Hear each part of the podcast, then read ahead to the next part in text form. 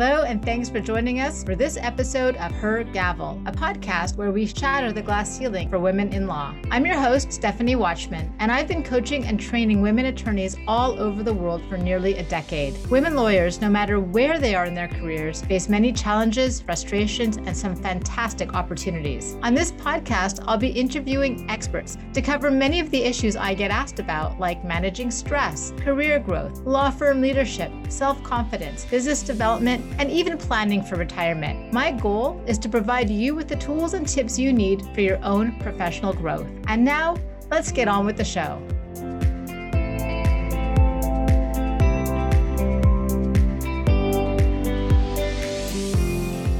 I was thinking a lot about this, and today I want to talk to you about confidence, about your own self confidence, about managing self doubt when you second guess yourself, I work with so many women, especially female attorneys. And even if you're experienced and maybe a 10 year associate, there's always like these little voices in our head that cause us to second guess ourselves and have doubt. And it happens in all aspects of our lives. And I think for women, especially, that voice is probably louder than for many, probably many men, even though I do coach a lot of men that have this situation. But it's this voice in our head that keeps telling us, you know, you're not good enough, you're not smart enough, you're not tall enough, you're not short enough, you're not thin enough, you're not fit enough. Why aren't you doing more? Um, if you speak up in this meeting, everybody's going to know that you don't know what the heck you're talking about. You're going to be found out to be a fraud. And the list goes on and on and on of how we completely continue to berate ourselves and put ourselves down. And it's a, as a coach, it's something that I've been working on myself, like self coaching myself to be aware of these voices in my head and how to overcome them. And that's what I wanted to talk about with you today in this little short segment that I'm doing on the podcast, is because this voice of self-doubt really works against us. It doesn't work in our favor. And there's a lot of there's a lot of reasons for it. And i want to share two personal stories about this and how it impacted me. And then i'm going to give you some tools in terms of how to overcome that voice. But this is what happened to me. So eight years ago this time of year one of the reasons why i'm sharing this with you i was diagnosed with breast cancer. I was 42 years old with two very young children, and I was told that I had two small tumors growing in my right breast. And at the time, I was a vegan. I'm a very fit person. I exercise five days a week. I'm very, very physically active. I love my sports. I ate really well. I did everything right. I slept. I don't drink. I don't smoke. I don't do drugs. Like I, I always felt like I did everything right. And here I am at 42 years old, diagnosed with this life threatening illness. And to tell you that I beat myself up is probably the understatement of the year. I was totally about what did I do wrong? Why am I why did I do this to myself? Like I was literally blaming myself for getting sick that I didn't do enough. There's that word again, enough, enough, enough.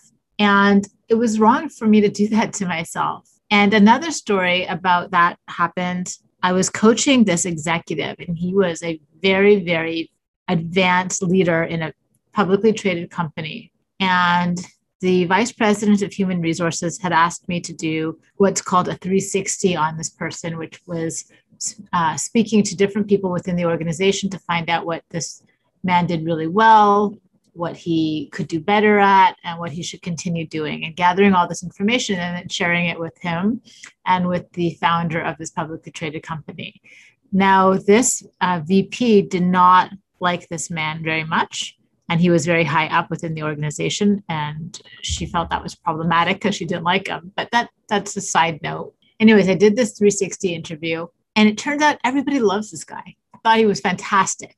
Thought he should be the future leader of the company.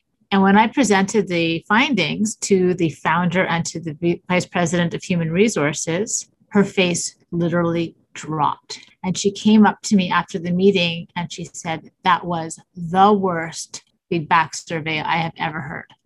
And she completely beat me down. And I walked out of there defeated. Now, all the information that I had gathered was factual. I had gathered it from everybody that had met with this person. And yet I felt like horrible, like I'm the worst coach in the world. I have no business being a coach. Why am I doing this job? Even though the facts were on my side, because this one person didn't agree with my true findings, I let that impact how I felt about myself and how I felt about my business. And again, that was my little inner voice, my self critic putting me down. And it's not right to let your self critic put you down, especially when it impacts and affects your life and your happiness. And so fast forward to where we are today, and I want to share some ideas and tools with you that I know work. First of all, when we talk about that inner critic, that voice in our head that puts us down, that beats us up, that makes us feel like we're just not worthy of anything or we're not good enough, or especially like if you're in court and you have opposing counsel who's a very aggressive, loud talker and you're a soft talker, then you don't feel like you're enough. All of these things, you put yourself down for no reason and that inner critic was really designed when you were a very young child to protect you from harm. So if I were to put my fingers on a flame, they would burn. So now I know not to do that again. And that voice in my head says, hey, if you stick your fingers in that flame, you're going to burn your hand. So take it off. So pain shouldn't last forever. It should last for a second, as long as it would take you to learn that if you put your fingers into a flame, you would burn yourself real simple. Yet when things happen to us at work, even if we make a mistake, we continually beat ourselves up over and over and over again. And it is the equivalent of sticking your fingers into a flame and just leaving them there. So that's why that little voice in your head, that voice of your inner critic or your saboteur, is there. It, it was designed when you were young uh, as a child to protect you from bad things happening. But now we use that voice for everything in our life, and we actually listen to it more than we listen to our most wisest part of ourself, what I call our sage self, the truth about your situation and who you are. So, for example, if you are an attorney and you've done a lot of research, you know what you're talking about, and you're sitting with a client in a room, and you're the only woman in the room, and there's a bunch of men around you, and everybody's a loud talker and pushing their thoughts around and you decide you have something to say, but you're not going to say it because that little voice in your head is saying, if you say something, they're all going to stop. They're all going to look at you and they're going to know that you don't know what you're talking about. And you're going to be found out to be a fraud. You have no business practicing the law. I've heard this from a lot of women that that's a voice that actually does go on in, in their mind. If you do that, then you're letting the voice of your saboteur run your life. And the truth is, if you were to ask yourself what the truth is, that you do know the answer, that you do have something to say, and that you're not a fraud. But you never listen to the voice of that sage. The sagest part of yourself is the quietest part of for many of you.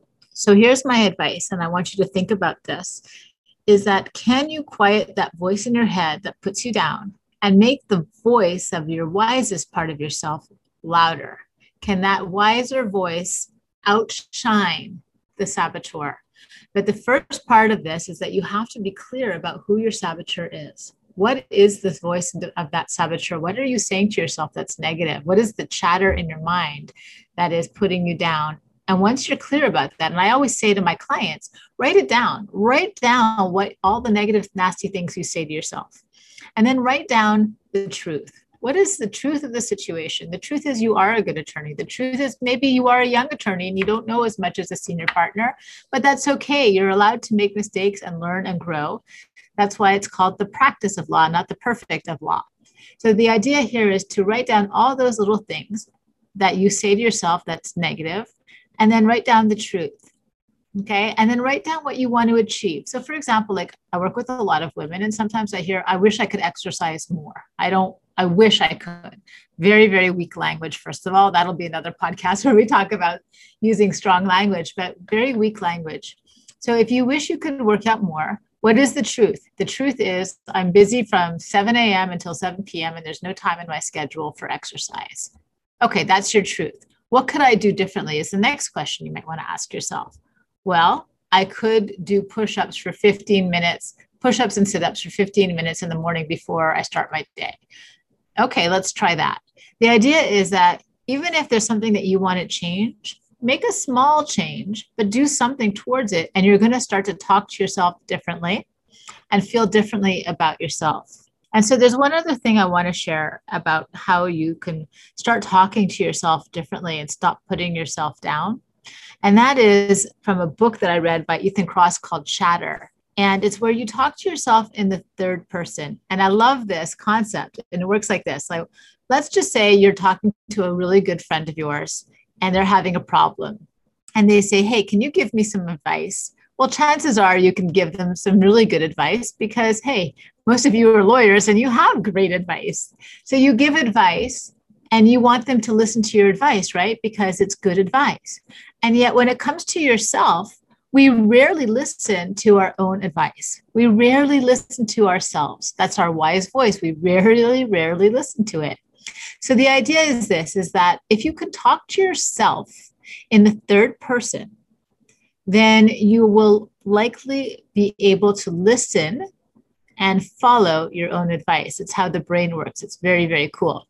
So, for example, in the morning when I wake up, I'm like, I don't want to work out. I don't want to work out. I don't want to work out. And then I'll say, I'm so lazy. I can't get out of bed. That's all my negative saboteur stuff going on. And then I'll, t- I'll switch. I'll say, okay, Stephanie, the best thing that you could possibly do is to get up and exercise because you know it's going to make you feel better. You just know it. So let's just do this. And when I speak to myself like that, I actually listen to my own advice and it works. So I encourage you to try that exercise. Probably best to do it in your own head. Otherwise, you might get funny looks in the streets, but try to talk to yourself in the third person. And if you're interested, the book is called Chatter. It's very, very good as well. So I hope that this podcast has given you some ideas in terms of what to do to quiet that nasty voice in your head that is constantly criticizing you and to make the voice of your sagest or wisest self even louder so that you can start living a happier, healthier, and really more confident life. And I'll speak with you soon at the next podcast.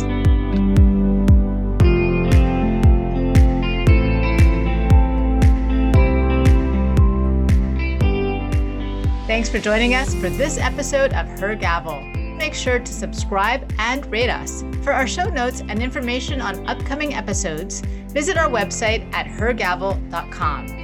And if you'd like more information about coaching, training, or any of my books, please send email to stephanie at hergavel.com. Be sure to stay tuned for our next episode of Her Gavel, where we will continue to shatter the glass ceiling for women in law.